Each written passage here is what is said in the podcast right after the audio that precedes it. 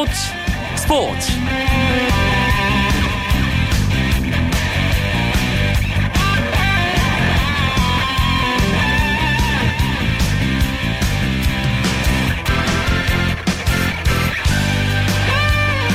안녕하십니까. 금요일 밤 스포츠 스포츠 아나운서 이광용입니다. 이번 주 K리그 클래식을 들었다 놨다 한 감독이 있습니다. 바로 에프씨서울의 최용수 감독인데요. 어제 최용수 감독이 중국 슈퍼리그의 장수로 파격적인 대우를 받고 이적할 것이라는 소식이 전해졌죠. 축구팬들 다들 깜짝 놀랐습니다. 그리고 바로 다음 날인 오늘 최용수 감독 에프씨서울에 남기로 전격 결정했습니다. 시즌 중에 팀을 옮기는 것에 대한 부담과 함께 선수 시절부터 뛰었던 에프씨서울에 대한 의리 때문이라고 밝혔는데요. 금요일마다 찾아오는 축구장 가는 길 축구 이야기 시간에 최용수 감독의 잔류 내막에 관한 이야기 나눠보겠습니다. 오늘 열린 프로야구 경기 상황과 주요 스포츠 소식 정리하면서 금요일 밤 스포츠 스포츠 힘차게 출발합니다.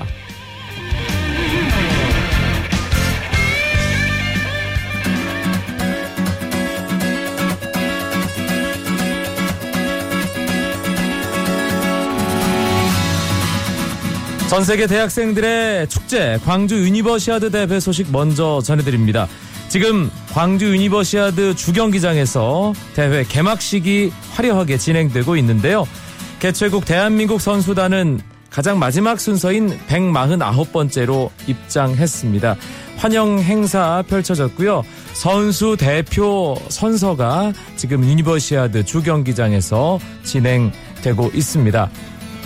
개막식의 마지막 성화점화로 마무리될 예정인데 과연 누가 마지막 주자로 나설지 궁금합니다. 끝까지 관심 갖고 지켜보시기 바랍니다.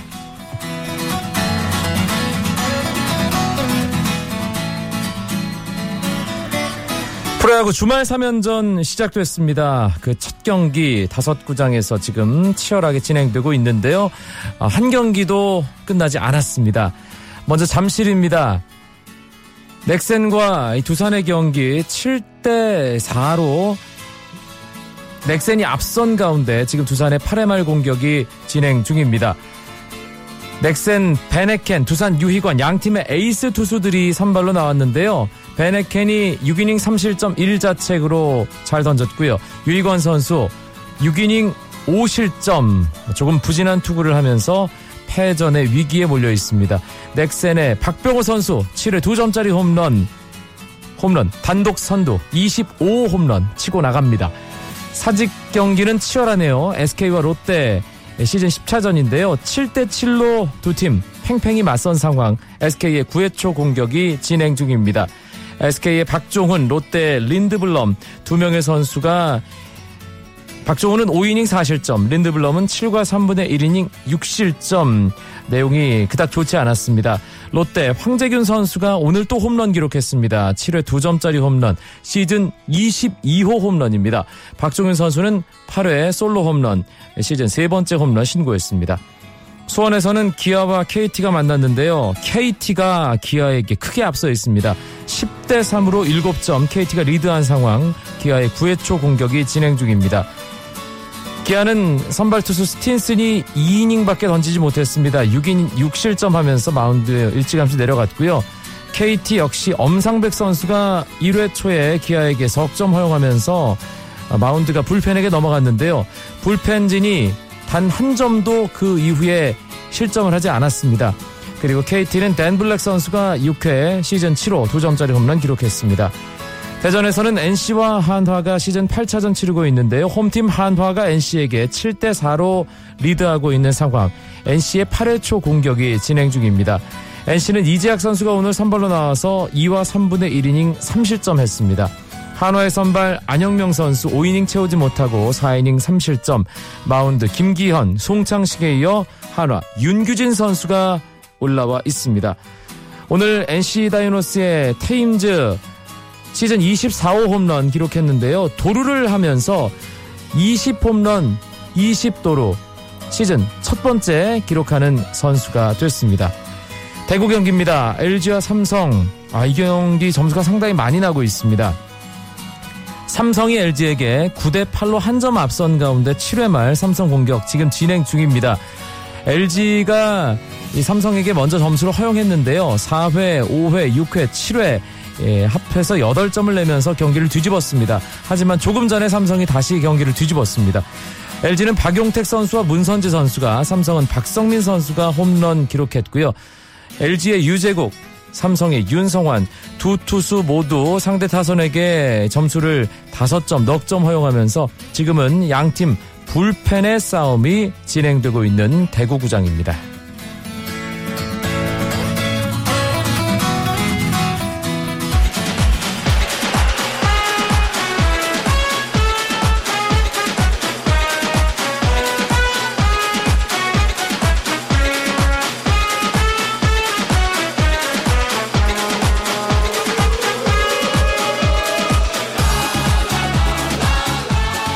금요일 밤 스포츠 스포츠 현장을 발로 뛰는 축구 기자들이 들려주는 생생한 국내 축구 이야기, 축구장 가는 길로 채워드립니다. 오늘 두 분 모셨습니다. 월간포포트의 배진경 기자 어서 오세요. 안녕하세요. 스포츠서울의 김현기 기자도 함께합니다. 네, 안녕하세요. 아, 어제 그 K리그 올스타전 이 선수 발표 기자회견 제가 진행을 하러 현장에 갔는데, 중간에 이 모든 축구 기자들의 관심을 빨아들이는 블랙홀 같은 소식이 하나 전해졌습니다. 최용수 감독이 에프씨서울을 떠나서 중국 이 프로축구팀인 장수 감독으로 간다는 그런 소식이었거든요. 배진경 기자. 네, 어제 오늘 국내 축구계를 떠들썩하게 했던 모든 뉴스를 압도해버리는 어, 그런 뉴스가 나왔었죠. 중국 클럽 장수가 에프씨서울의 최용수 감독에게 계약기간 이 년 육 개월, 연봉 이십억 원, 그러니까 총액 오십억 원의 조건으로 감독직 제의를 했습니다. 그래서 이 사안을 두고서 장수와 뭐 최용수 감독 그리고 에프씨서울이 진지하고 심각하게 논의를 하고 어느 정도 어, 가는 것으로 사실상 합의를, 그러니까 방향을 잡아가는 것으로 거의 좀 분위기가 무르익고 있었는데, 오늘 최용수 감독이 어, 많은 고민 끝에 팀에 남기로 했다라는 발표를 오늘 오후에 했습니다. 네, 일단 장수에서 최용수 감독을 영입하려고 한 어떤 배경, 뭐 이미 결정은 났습니다만 어, 뭐 일이 어, 어떻게 그렇게까지 진행이 됐었던 건지에 대해서 김현기 기자 좀 짚어주시죠. 네, 장수 구단은 최용수 감독과 언제 인연이 있었는가 하면은 이천십삼 년에 아시아 축구연맹 챔피언스 리그를 하면서 인연을 맺었습니다. 당시 이제 장수가 이천십이 년 중국 슈퍼리그 준우승을 하면서 챔피언스 리그 티켓을 따서 서울과 이천십삼 년에 조별리그를 했는데, 서울이 홈에서 오 대 일로 이기고 원정 가서도 이 대 영으로 이겼습니다. 네. 그러면서 장수가 뭐 정말 중국 슈퍼리그 준우승 팀인데 망신을 당한 거죠. 장수 감독한테. 당시 네. 서울이 챔피언스리그 결승까지 갔었죠. 결승까지 준우승을 했죠. 네. 또 중국에서 광저우 헝다를 상대로 좋은 경기를 하면서 뭐 아쉽게 패널 그 승부차기에서 지기는 했지만 결승전까지 가서 좋은 경기를 보였던 적이 있습니다. 네. 네. 그런 다음에 장수가 하나씩 하나씩 서울 선수들을 데려옵니다. 어, 작년에 대한 선수 K리그 엠브이피 됐고 정말 K리그 외국인 공격수 중에는 레전드인 대한 선수를 데려왔죠. 결국 뭐 육 개월 뒤에 베이징으로 다시 팔긴 했지만 대한 선수를 데려왔고, 올 이월에는 아시아 쿼터로도 역시 서울에 어, 많은 공헌을 했던 에스쿠데로 선수를 역시 장수 구단이 또 데려가게 됩니다. 네. 네. 그리고 또 그 중간에 뭐 다른 경남에 또 윤신영 선수 데려가면서 한국 선수들, 또 한국에서 뛰던 외국인 선수들을 되게 좋아하던 차에 얼마 전에 이제 장수 구단이 리그 육 위로 떨어지면서 중국 대표팀 감독을 했던 가오 홍보 감독을 이제 경질하고 새 감독을 물색하다가, 이제 최용수 감독의 그때 그 강렬했던 기억, 아시아 챔피언스 리그에서 장수를 아주 쑥대밭으로 만들었던 강렬했던 기억과 함께 에스쿠데로 선수가 적극적으로 추천을 했다 그래요. 네. 에스쿠데로 선수가, 장수는 지금 팀이 좀 부진하지만 지금 네 골을 넣으면서 어, 활약 자체는 아주 좋거든요, 그 선수가. 그러면서 최용수 감독한테 적극, 최용수 감독이 오면 좋을 것이다, 뭐 적극 추천을 했고, 또 에이전트를 통해서 최 감독도 제안을 받았고, 뭐 그러면서 이제 무르익다가 이제 결론이 이제 최 감독이 안 가는 걸로 결론이 된 거죠. 네. 어제 단독 보도, 최용수 감독이 장수로 간다는 단독 보도 내용을 이제 다시 되짚어 보면, 이 가오 홍보 감독 후임으로 어마어마한 명장들의 이름도 많이 거론이 되지 않았나요, 배진경 기자? 네, 일단 중국에서 굉장히 성공적인 그 어. 그 이력을 남겼던 예. 그 이, 한국인 이장수 감독이 있고요. 그 이탈리아 대표팀 감독을 역임을 했던 로베르토 도나도니, 그리고 잉글랜드에서 첼시, 잉글랜드 첼시에서 지도자 생활을 했던 로베르토 디 마테오, 그리고 아브람 그랜트 같은 명장들이 뭐 사실 최용수 감독과 함께 물망에 올랐었었고요. 사실은 최용수 감독보다 이 감독들한테 먼저 아마 제의를 했던 걸로 알고 있는데요. 네. 그 감독들한테서 답이 없었습니다. 그 대신 최용수 감독의 그 챔피언스 리그에서 성공적인 커리어, 그리고 국내 리그에서 꾸준히 매 시즌 어떤 성과를 내는 것, 그리고 십삼 년도에 챔피언스 리그 준우승을 했고 작년에도 챔피언스 리그 준결승까지 올라갔던 그런 지도력을 보였던 어, 감독이거든요. 그러니까 아시아 무대에서 통하는 지도력과 선수단 장력을 가지고 있으면 중국에서도 통할 수 있을 것이다. 그리고 그 중국의 클럽을 또 아시아 무대에서 어느 정도 성공으로 이끌 수 있는 지도력을 갖고 있다라고 판단을 했던 것 같습니다. 네.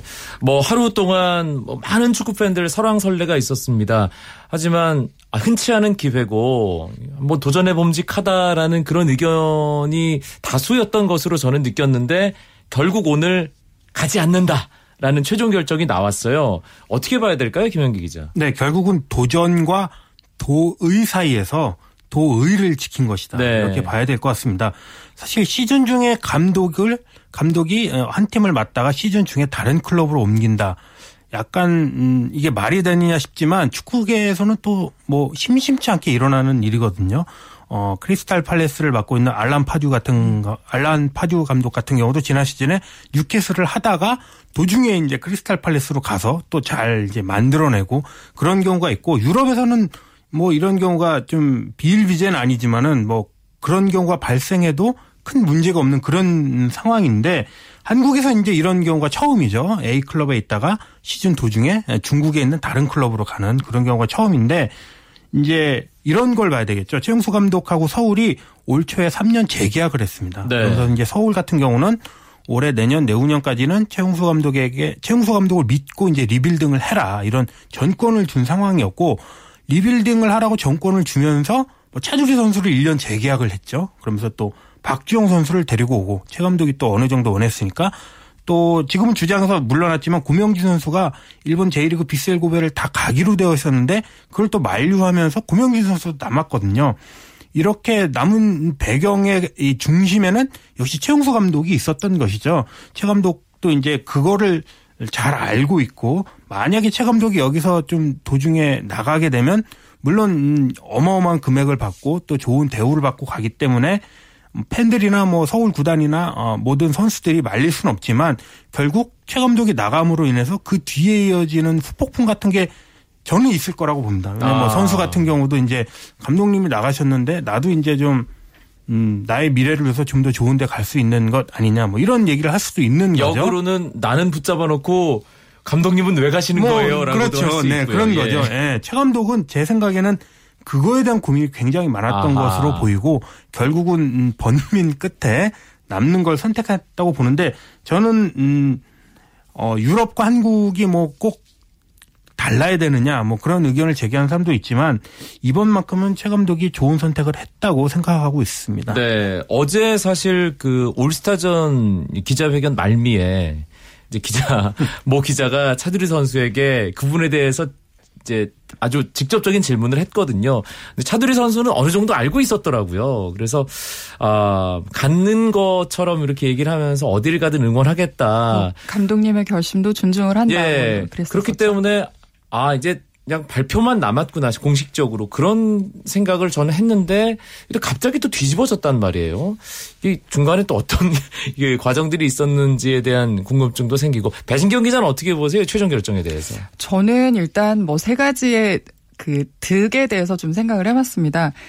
첫 번째는 어쨌든 한국의 젊은 지도자가 어, 일정하고 꾸준한 성과를 내니까 그 지도력을 이제 인정받는 그 수준까지 올라왔다라는 게 좀 주목할 만하고요. 아까도, 기분 좋은 일이죠. 네, 아까도 잠시 언급을 했지만 뭐 진짜 세계적인 명장들과 나란히 좀 거론이 되는 정도의 어떤 그 영입 대상이 됐다라는 게 굉장히 좀 우리 수준, 우리 지도자들의 수준이 좀 많이 올라섰다라는 생각이 들고요.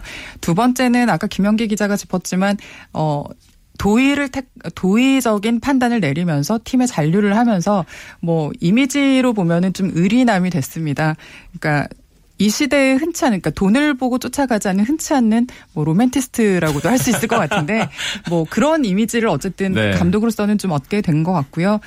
가장 중요한 거는 지금 남아있는 선수들과 함께 훨씬 더 공고하게 결속이 되는 어떤 계기가 되지 않을까 싶습니다. 음. 어, 지금 에프씨서울이 초반 부진을 딛고 그 K리그 순위가 사 위까지 올라온 상태인데 후반기에 굉장히 좀 단단한 힘을 보여주지 않는, 않을까 하는 그런 생각이 듭니다. 네. 저는 내심 이게 그 실크로드를 따라서 음. 중국 찍고 이제 유럽까지 한번 진출하는 그런 국내 축구 지도자들이 나올 수 있지 않을까 그런 생각도 했는데 어, 최용수 감독은 의리를 택했습니다. 어, 그런데 이게 중국 쪽의 이 자본이 뭔가 이 진공청소기처럼 세계 축구의 자원들을 계속 빨아들이고 있는 그런 움직임은 우리가 좀 한번 짚어봐야 될 것 같다는 생각도 들거든요. 김현기 기자. 네. 최근에 이제 중국 슈퍼리그가 광저우 홍다뿐만이 아니고 정말 많은 구단, 대도시에 있는 구단들은 많은 자금력을 갖고 투자를 이제 하고 있는데 그것도 오래된 약간 낡은, 늙은 뭐 그런 노장들을 데려오는 게 아니고 아주 젊은 선수들, 현역, 유럽 혹은 남미의 국가대표 선수들을 데려오고 있습니다. 아, 저는 파울리뉴가 중국으로 그렇죠. 간다고 해서 깜짝 놀랐습니다. 파울리뉴 선수가 지난해 브라질 월드컵에서 브라질 대표팀 주전 미드필더였거든요. 그러니까요. 나이가 스물여덟 살, 그러니까 한참 뛸 나이고 지금 프리미어리그 빅사는 아니지만 빅오 정도 되는 토트넘에서 뛰는 선수인데 이적료가 천사백만 유로, 네, 토트넘에서 광저우 홍다로 왔죠. 약 백칠십억 원이고 급여가 뭐 일주일에 일억 오천이니까 연봉이 팔십억 정도 되는 거죠. 부럽네요. 예. 스콜라리 감독이 얼마 전 부임하면서 파울리뉴 선수를 이적권으로 러브콜 했더니 바로 왔거든요. 예. 예. 그 외에도 뭐 광 이제 상하이 같은 경우는 뭐 모하메드 시소코, 파리 생제르맹에서 뛰고 있던 그리고 뭐 또 덴바바 같은 선수들도 얼마 전에 첼시에서 뛰었죠. 뭐 첼시에 있다, 터키에 있다 지금 이제 상하이로 왔는데 이런 선수들을 다 데려오니까 우리 입장에서는 아, 바로 옆에 있는 저 광활한 대륙이 정말 축구로 일어서는 것인가 약간 부러우면서 약간 우려도 되는 그런 상황이 되는 것 같습니다. 네, 뭐 국가 최고 지도자가 축구를 그렇게 좋아한다니까 또 그런 배경이 있지 않나라는 생각도 들고요. 지금 우리 대한민국 프로축구와 또 비교를 하니까 좀 약간 좀 가슴도 아프고 서글프기도 하고 그런 생각도 드는데요, 배진경 기자. 조금 전에 그 어마어마한 선수들을 영입했다는 소식을 전했는데 그 그러니까 슈퍼 아 중국 슈퍼리그 클럽들이 아 예, 어, 베이징공항 같은 경우는 예산이 팔백억 원, 뭐 아. 광저우 같은 경우, 광저우 에버그란데 같은 경우는 천억 원 정도인데 K리그 클럽은 한 뭐 평균 한 이백억 원 내외, 이백억 원이면 쓰는 돈이죠. 네, 이백억 예. 원이면 어, 무난하게 이백억 넘게 쓰는 팀 지금 전북밖에 없잖아요. 그러니까 그렇죠. 뭐 아주 감사하게 쓰는 예. 그런 정도의 예산인데.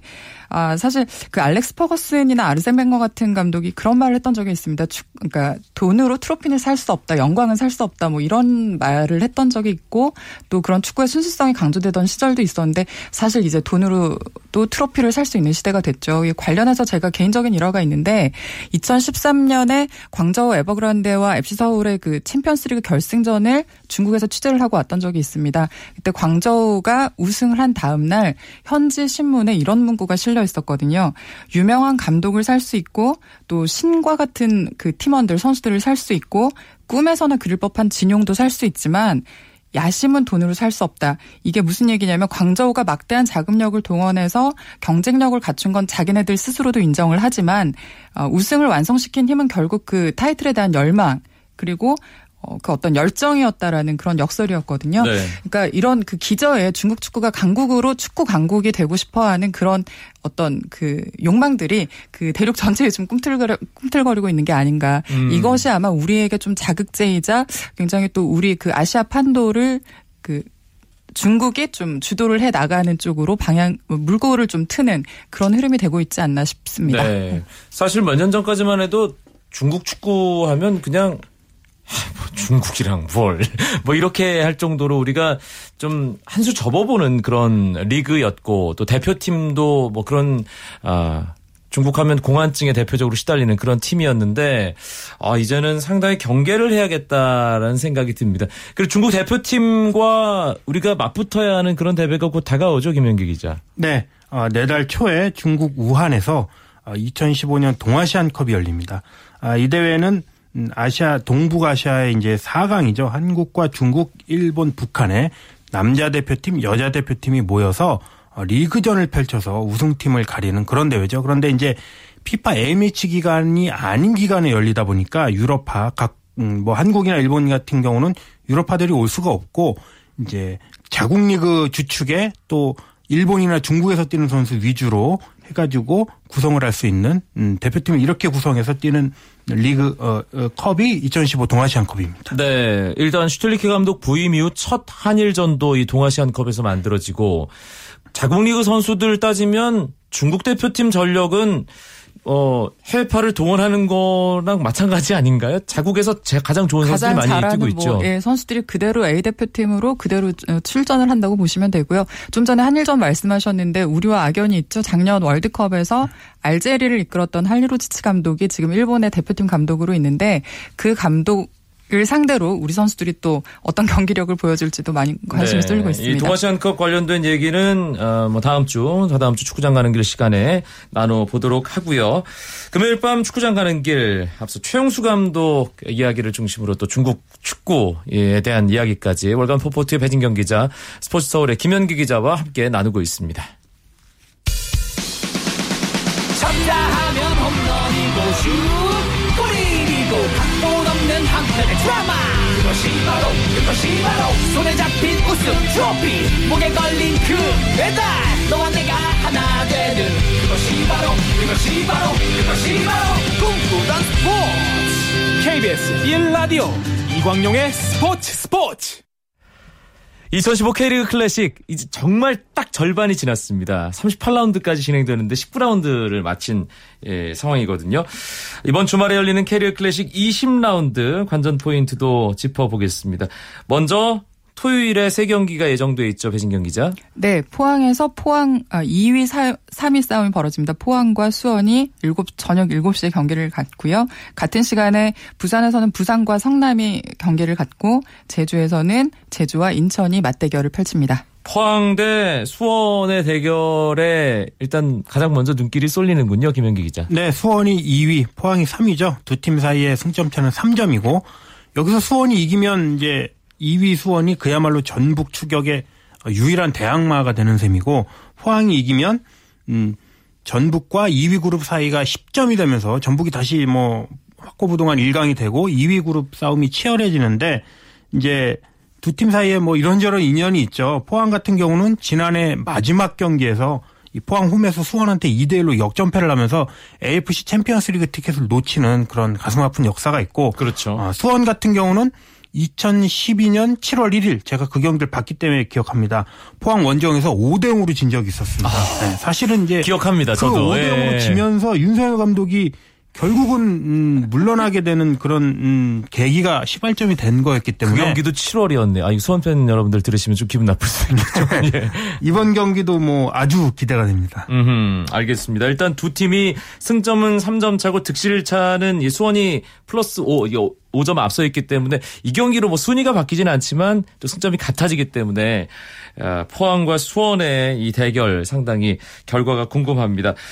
어 그리고 또 눈길이 가는 대결이 칠십 년생 개띠 동갑 감독 대결입니다. 이 제주와 인천의 대결인데 두 팀이 순위가 뒤집어졌어요. 지금 상황은.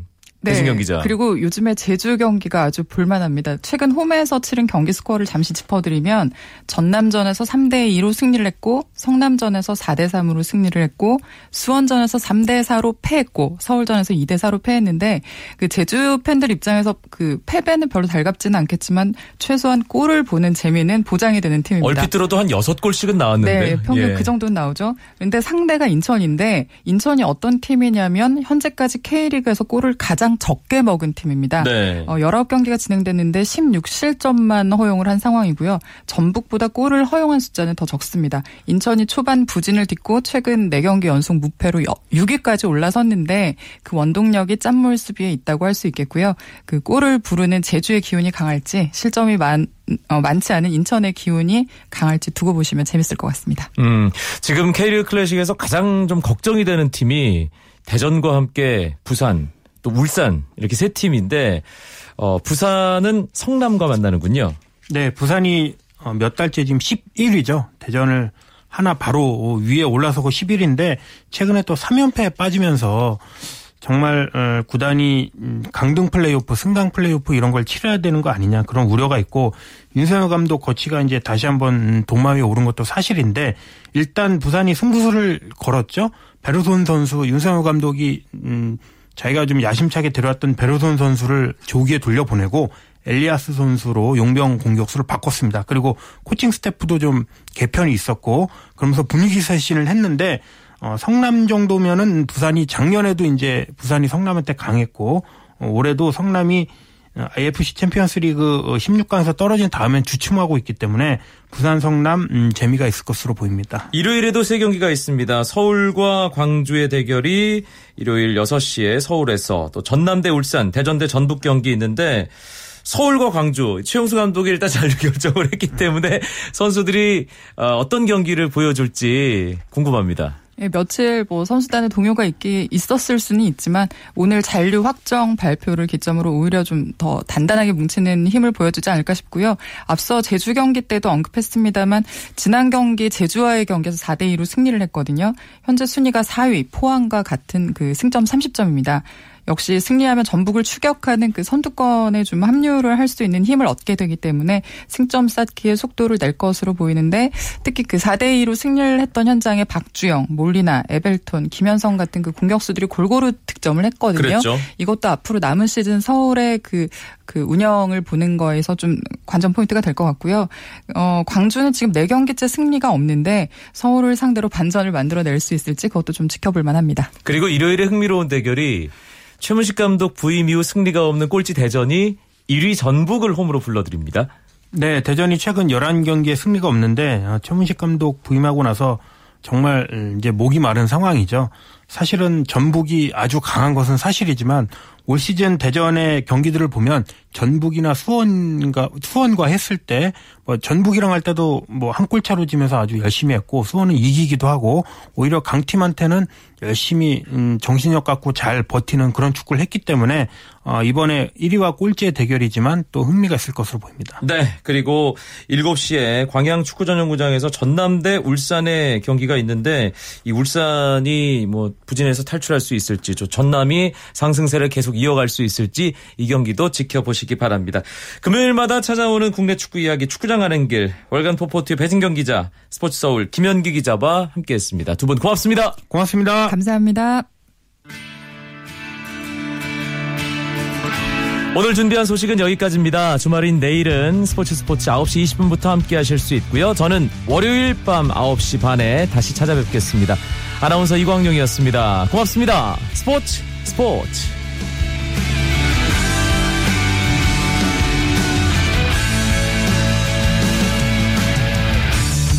Sun goes down.